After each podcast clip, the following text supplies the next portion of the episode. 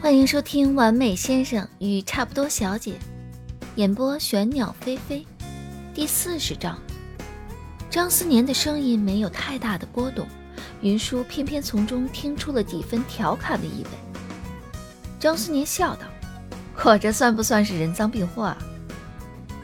这还真是人赃并获呀！云舒红着脸想到，认错认得格外的快。低着头，可怜巴巴地抓着张思年的衣角。下次我再不晚上吃了吗？张思年似笑非笑地看着他。还有呢？云舒有些不解。嗯，还有什么呀？他不是都已经认错了吗？和我说谎这账，我们俩要怎么算？云舒不可置信地抬头看张思年。不就是说了两句谎吗？偏偏张思年还一本正经的不放过这茬，端着水杯，腰杆笔直，一双深邃的眼眸直直的看着他，等着他认错。你说他这是多了个丈夫，还是多了个老爸呀？云舒有点生气，又有点无奈，垫着脚尖在张思年的唇上咬了一口，白面团似的脸鼓起来。这样认错可不可以？他有些气，没掌握好力度，咬得张思年轻轻嘶了一声。张思年用指尖抹了下自己的嘴角，咬我一口，你这是朝我撒气呀，还是认错啊？是不是太不诚恳了？云舒快要被他逗急了。那你要怎么样啊？张思年将手中水杯递给他，拿着。啊？云舒下意识的双手抱着张思年的水杯。接着，他被张思年一手按着肩膀，扣在墙上，另一只手托着他的脑袋，然后看着张思年的五官在自己的眼中一点一点放大，两人的鼻息交缠在一起。一片静谧的走廊里，张思年有些粗重的呼吸声格外分明，钻进他的耳朵里。云舒又羞又气。忍不住用牙尖儿轻轻磨了一下张思年的舌头，张思年轻哼一声，吻得越发用力，动作有种要将他嘴里的氧气都掠夺过去的凶狠。他拿着水杯的手脱力垂了下来，杯底浅浅的一层水泼在两人脚上，但此刻两人谁也顾不上这个，没了水杯的阻挡，张思年几乎将他扣进了自己怀里。两人身子贴在一块儿，隔着两块薄薄的睡衣面料，体温相互交换着。背后是冰凉的墙面，身前是张思年身上近乎炙热的温度。两种温度的刺激下，云舒有一种近乎头晕目眩的感觉，大脑像是宕机了一样，一片空白。张思年嘴唇离开时，他不受控制的舌尖微微勾了一下。像是在挽留，张思年动作停滞一秒，重重的在他唇上撕磨几下，像是不受控制一般，顺着他微微扬起的脖颈一路吻下去，唇瓣接触到敏感的颈部肌肤，轻轻的吸吮，留下一片酥麻，直到下巴蹭到云舒睡衣边缘的蕾丝花边，磨得下巴酥酥痒痒的。张思年才像触电一般，动作一致，意识恢复清明。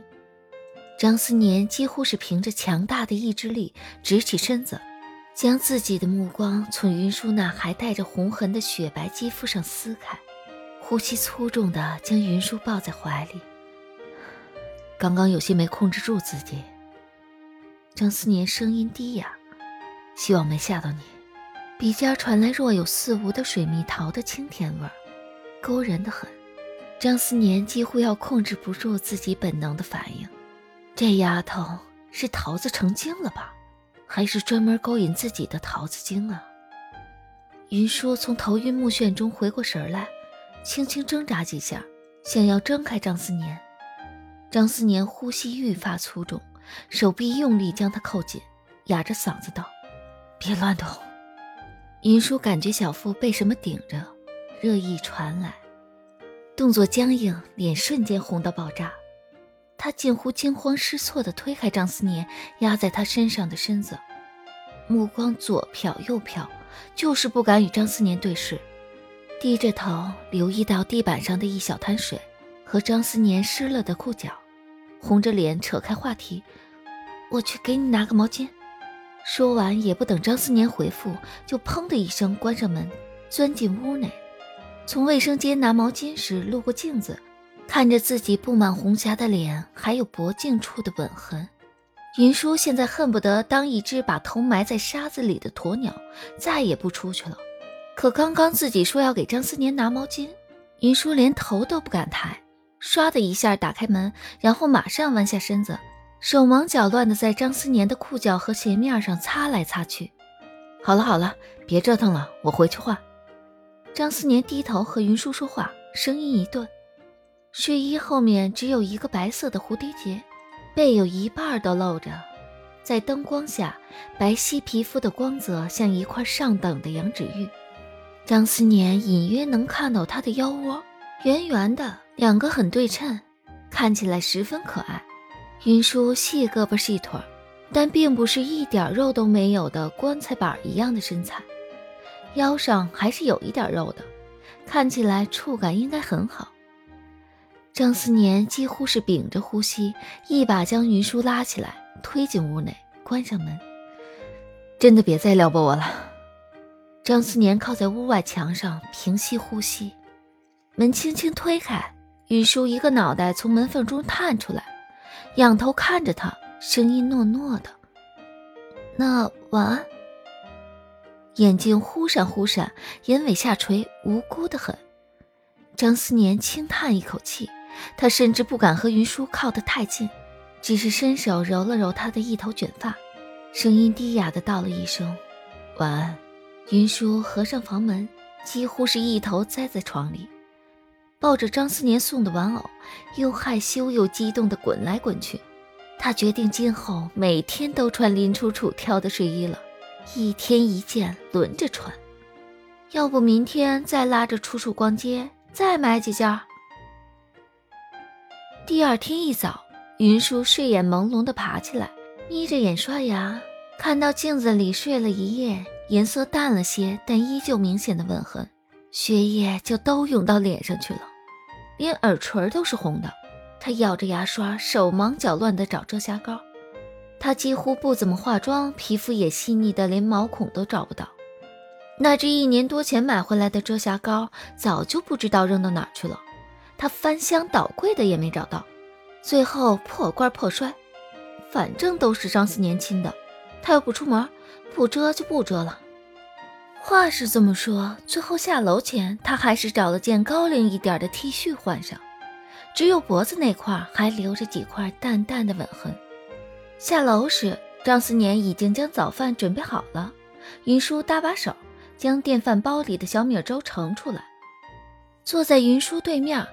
张思年自然是看到了那脖子上的吻痕，轻咳一声：“昨天，他昨天有些失控。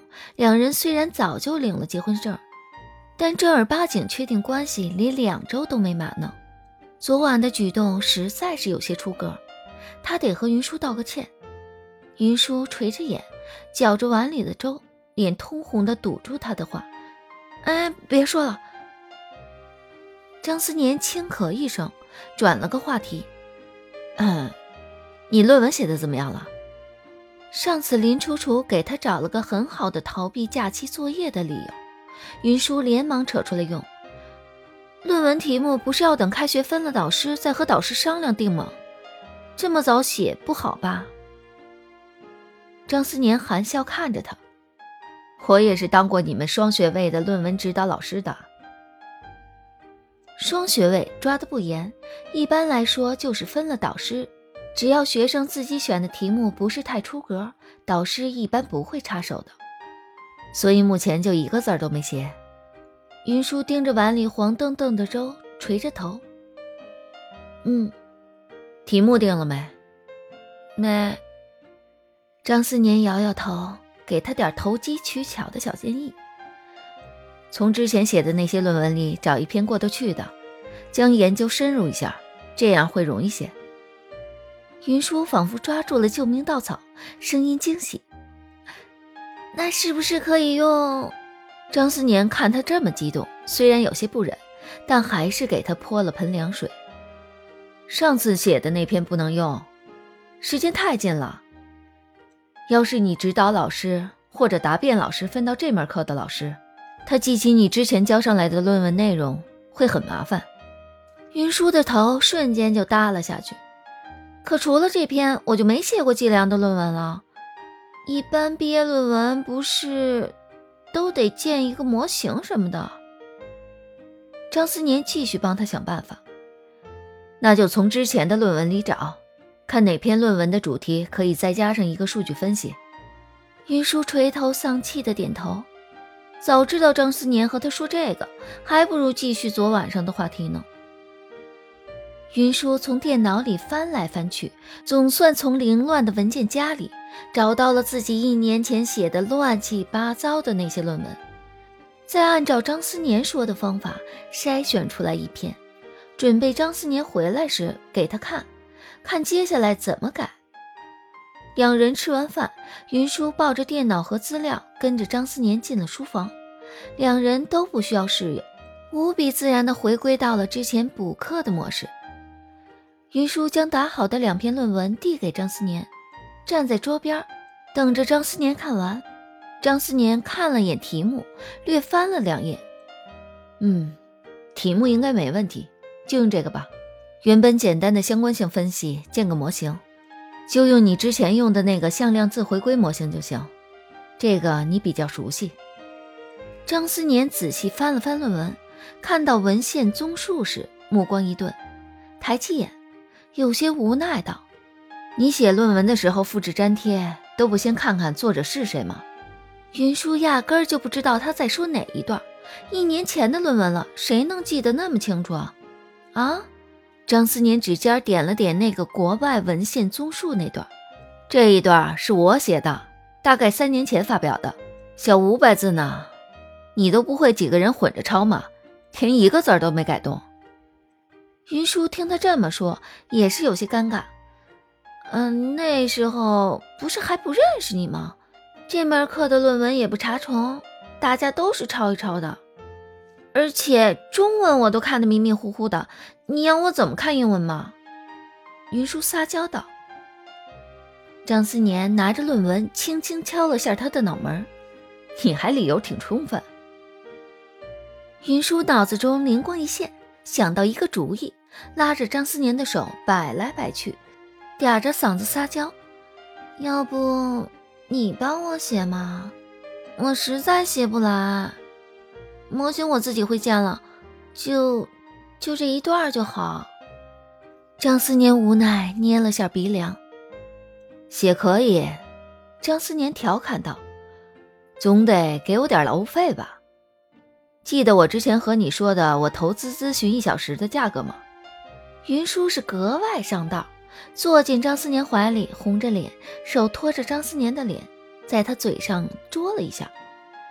这样够了吗？